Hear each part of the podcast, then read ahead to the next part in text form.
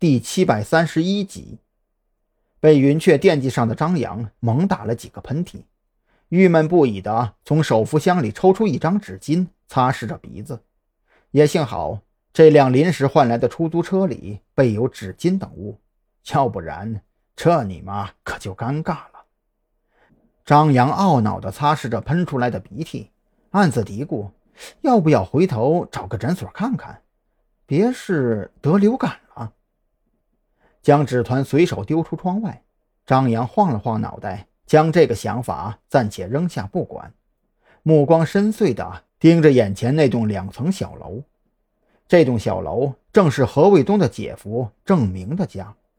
张扬没有贸然上门询问，一来他的行为肯定得不到刑警队支持，二来他觉得这个郑明肯定有问题。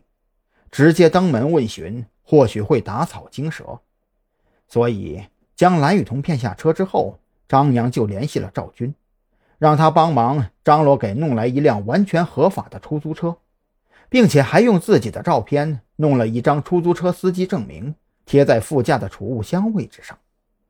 按照张扬的推断，假设何卫东是受人指使才开车撞击自己和孔森，那么指使他的人。要么开出了让他无法拒绝的价码，要么就是掌握着何卫东或者郑明的某些把柄，而这些把柄足够让何卫东以命相抵。根据何卫东的情况来分析，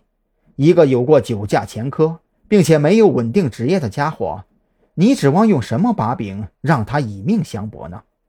所以张扬觉得，除非这个幕后之人掌握着郑明的把柄。再加上何卫东和郑明的关系超乎寻常，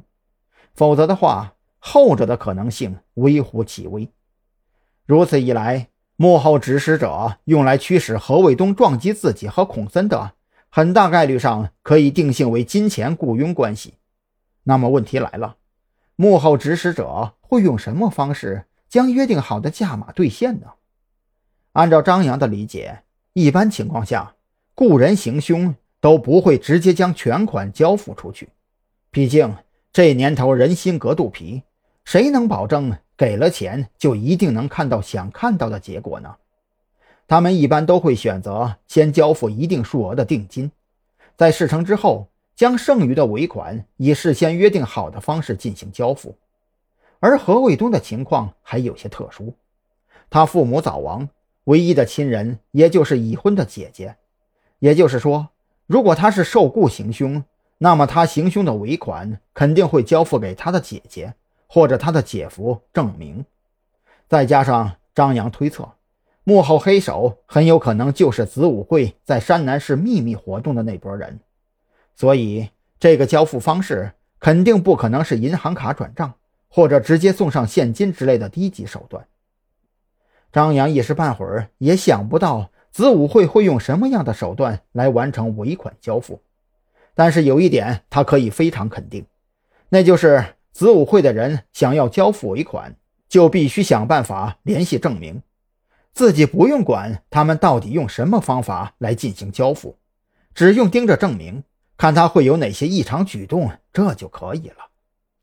而这也是张扬将蓝雨桐骗下车，然后孤身一人前来盯梢的原因所在。